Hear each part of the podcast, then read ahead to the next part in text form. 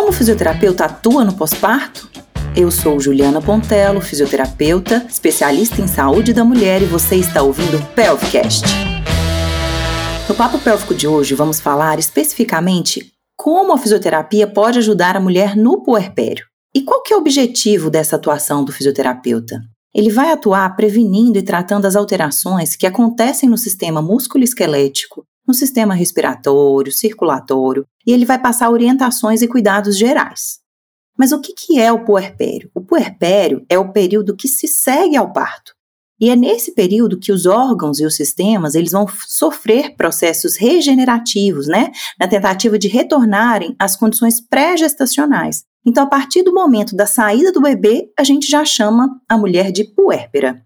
Então, durante a gravidez, a mulher é gestante, durante o parto, ela é parturiente e depois do nascimento do bebê, a mulher é uma puérpera. E quais são os tipos de puerpério? A gente tem o puerpério imediato, né, que é após a última fase de trabalho de parto, até o décimo dia. A gente tem o puerpério tardio, entre o décimo primeiro e o quadragésimo dia. E a gente tem o puerpério remoto, que é entre o 41º ao 60 dia. A gente divide didaticamente essas três fases porque são elas que vão orientar a nossa assistência, né?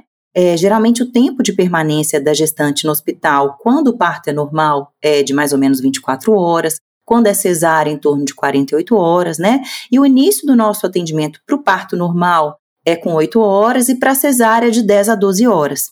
É importante, no caso da cesárea, que nós orientemos a equipe para que os fisioterapeutas sejam os primeiros profissionais a levantar essa mulher do leito. Mas na frente eu vou falar um pouquinho mais sobre isso. O puerpério imediato ele é o período mais importante, porque é nessa fase que ocorrem as principais modificações e complicações no organismo da mulher. Por isso a importância da atuação do fisioterapeuta nesse período. É aí que vai acontecer, né, a involução uterina, né, os órgãos, o órgão ele vai sofrer as maiores modificações, né, onde ocorrem com maior intensidade os fenômenos regenerativos do pós-parto, né? O útero, na primeira hora do pós-parto, ele vai estar tá mais ou menos ali no nível da cicatriz umbilical. A mulher, ela do primeiro até o quinto dia, ela vai estar tá liberando esses lóquios sanguinolentos. Depois, do quinto ao décimo dia, ela já passa a liberar os lóquios serossanguinolentos, e do décimo primeiro ao vigésimo primeiro dia, os lóquios já ficam mais serosos. A gente observa nesse momento também que a genitália externa e a vagina da mulher, elas estão num estado mais congestivo, né, mais edematoso e hiperemiado, e quando ela teve uma episotomia, né, ou uma laceração, é, ela pode apresentar um relato de dor e a fisioterapia ajuda muito com a crioterapia, né, com o laser, a fotobiomodulação, com a reeducação desse assoalho pélvico, né. É importantíssima a atuação nesse período para ajudar no alívio da dor dessa gestante. A gente tem nesse primeiro momento também alterações dos aparelhos cardiovascular, urinário, das mamas, né?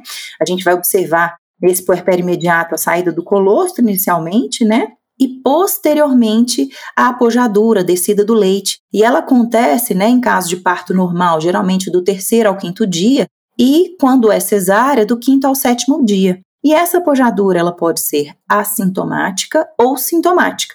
E aí então acontece a congestão mamária, ela pode ser acompanhada desse engurgitamento, de dor e de hiperemia. Outra coisa que a gente observa, né, nesse primeiro momento é essa parede abdominal, né, a diástase dos músculos reto-abdominais, e é nesse momento que começa a ter os primeiros estímulos né, para o fechamento dessa musculatura. Em relação ao sistema músculo-esquelético, a gente pode observar, no caso né, de uma mulher que teve uma cesárea, uma postura antálgica, fletindo ligeiramente o tronco e retrovertendo a pelve, né, tentando proteger essa área da cirurgia. Né? No parto normal, a gente observa que as mulheres elas podem sentir dor ali na região do, do. O aparelho respiratório, a gente observa, né, uma hipocinesia diafragmática, né, porque esse, esse diafragma ele sobe, né, mais ou menos uns 4 centímetros durante a gestação, e aí quando o fundo uterino ele abaixa, ele fica sem propriocepção, ele fica hipocinético, e aí a gente pode já dar os primeiros estímulos, né, para a reeducação respiratória nesse puerpério imediato. No aparelho digestivo, a gente observa um tipanismo moderado ou acentuado, né, um aumento de gases abdominais devido a essa diminuição do peristaltismo intestinal. E aí a gente pode orientar técnicas de massagem, de mobilizações no leito e fora do leito.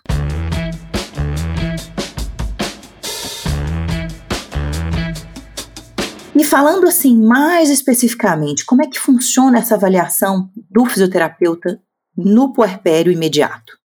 A gente chega na maternidade, né? A gente precisa de fazer esses procedimentos de biossegurança, do uso correto de EPIs, né?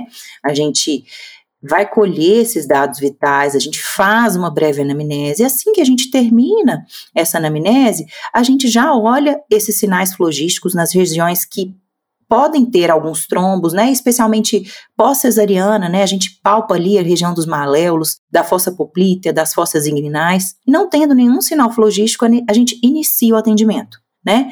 Se houver algum possível sinal de trombose, a gente tem que comunicar a equipe de enfermagem antes de começar, né, a movimentar essa mulher. Depois disso, estando tudo ok, a gente vai observar como é que está o diafragma, né? Por causa dessa hipocinesia do diafragma, é, é importante a gente iniciar essa reeducação respiratória. Depois a gente vai para as mamas, para o abdômen, avalia a diástase abdominal, a involução uterina, o timpanismo abdominal, o aspecto da cicatriz, tá? Lembrando que a gente não avalia, nesses casos, a mulher que teve a cesárea, a gente não vai fazer essa avaliação abdominal relacionada ao timpanismo abdominal, à involução uterina e à diastase abdominal, tá? Depois da gente fazer essa avaliação geral, a gente vai começar a fazer nossa intervenção. E como que a gente faz essa intervenção no puerpério imediato? A primeira coisa, então, é essa reeducação da função respiratória, né? Porque isso vai ajudar essa gestante a ter mais consciência da respiração, né? Dessa respiração mais diafragmática.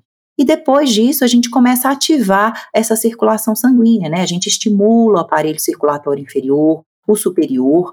Depois disso, a gente já vai para a avaliação do assoalho pélvico. Porque, independente da via de parto, né? Esse, assoalho ele vai ser sobrecarregado né? E ele requer atenção.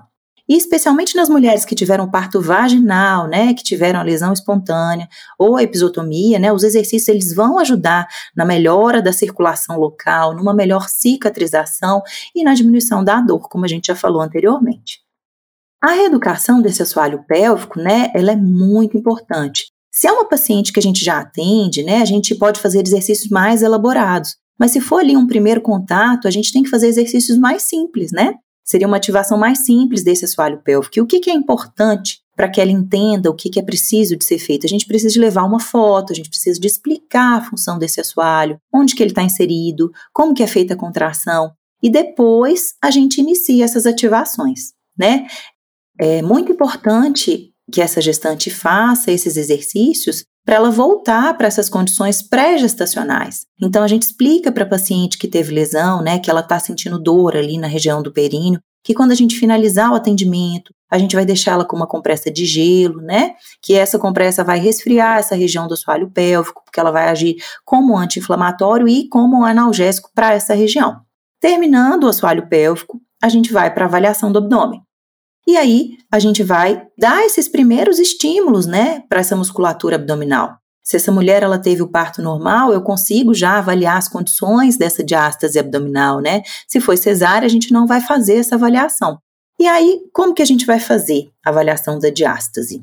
A gente vai fazer uma medição da região supraumbilical, da região umbilical, da região infraumbilical.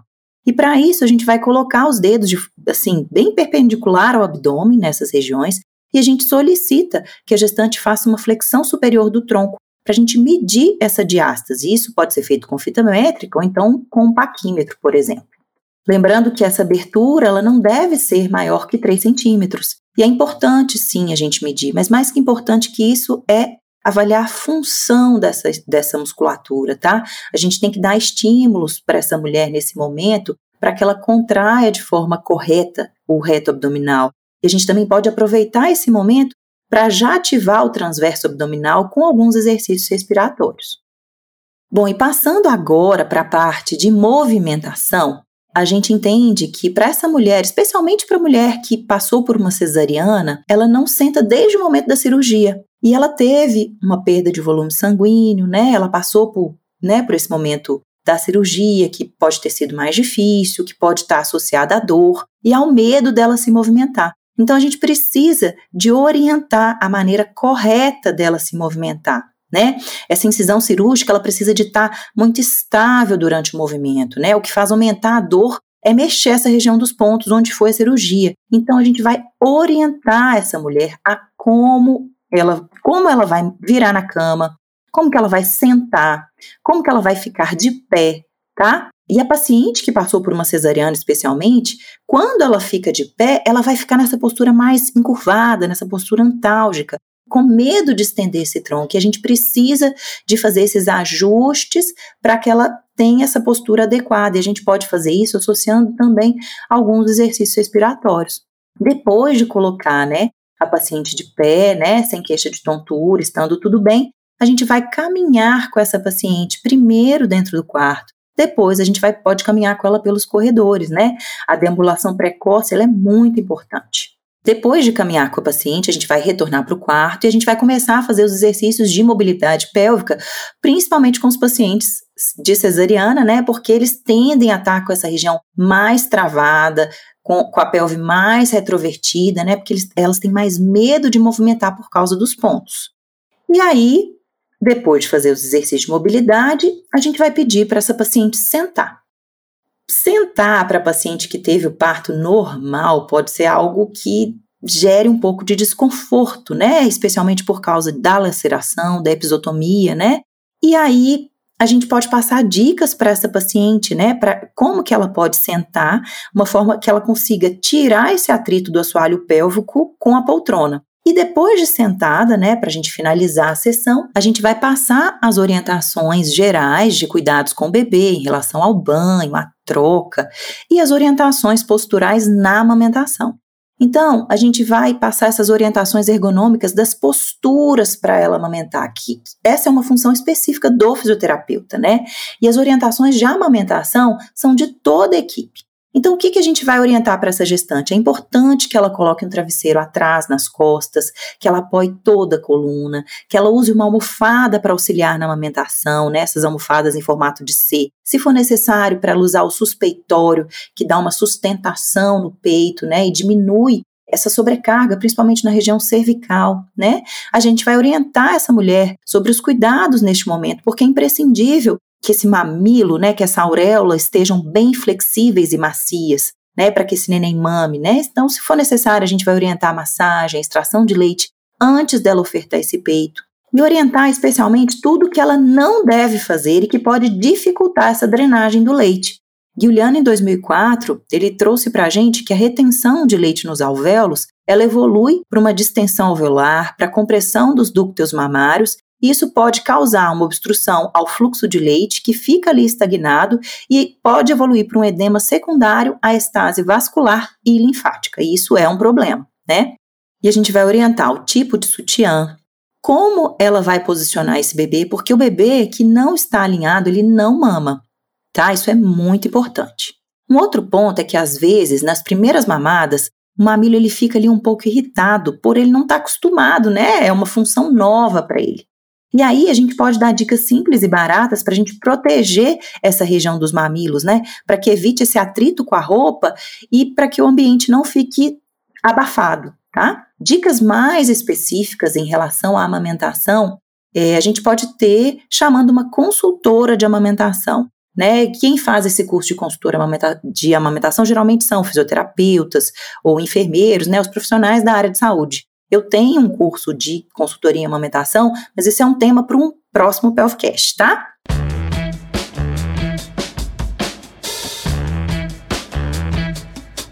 Então vamos lá. A partir da alta hospitalar, como que ficam os cuidados fisioterapêuticos com essa gestante? O ideal, então, seria que a gente agendasse uma consulta para a semana seguinte à alta hospitalar tá? Para quê? Para que a gente possa identificar quais são as barreiras dessa gestante, quais são os facilitadores, para que a gente possa conseguir corrigir essa ergonomia, né, no domicílio, é, qual que é a altura desse trocador, como que ela está amamentando, como é que ela está dando banho, como que ela está fazendo as atividades gerais em casa, né? É, como que ela está usando o sling, se for necessário, a gente vai ensinar também para essa gestante a fazer a massagem no bebê, que é a chantala, tá?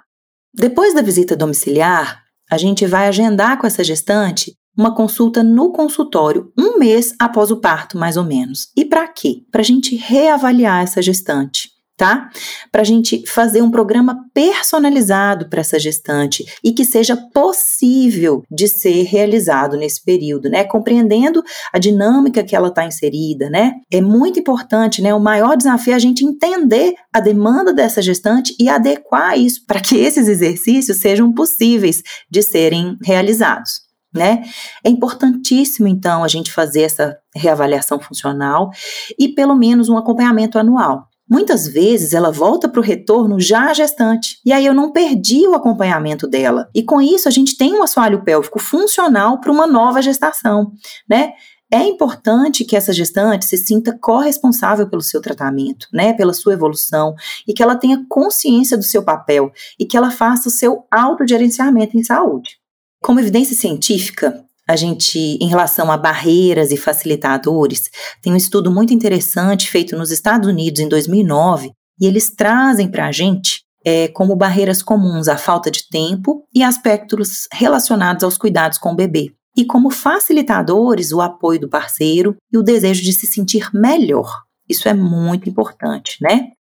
Outro estudo importante foi esse feito por Bermans e colaboradores em 2014, né? E ele está relacionado ao treino dos músculos do assoalho pélvico. E ele fala que apenas uma minoria de puérperas participa de um programa de treinamento dos músculos do assoalho pélvico. E dentre as pessoas com sintomas graves com incontinência urinária, apenas 50% buscam atendimento. Então, assim, isso é para a gente perceber o quanto é difícil trazer essas puérperas para o nosso atendimento e o quanto é importante a gente trabalhar nessa conscientização né, dessas puérperas e principalmente é, esse autogerenciamento de saúde. Para a gente concluir aqui, para que a nossa intervenção seja realmente eficaz, é importante que a gente identifique quais são as prioridades dessa puérpera, quais são suas barreiras, quais são os facilitadores, né, em relação ao nosso atendimento. E aí a gente tem que adequar esse programa às necessidades dessa puérpera, para que a gente tenha sucesso na nossa intervenção e para que a gente consiga realmente proporcionar qualidade de vida para essa mulher.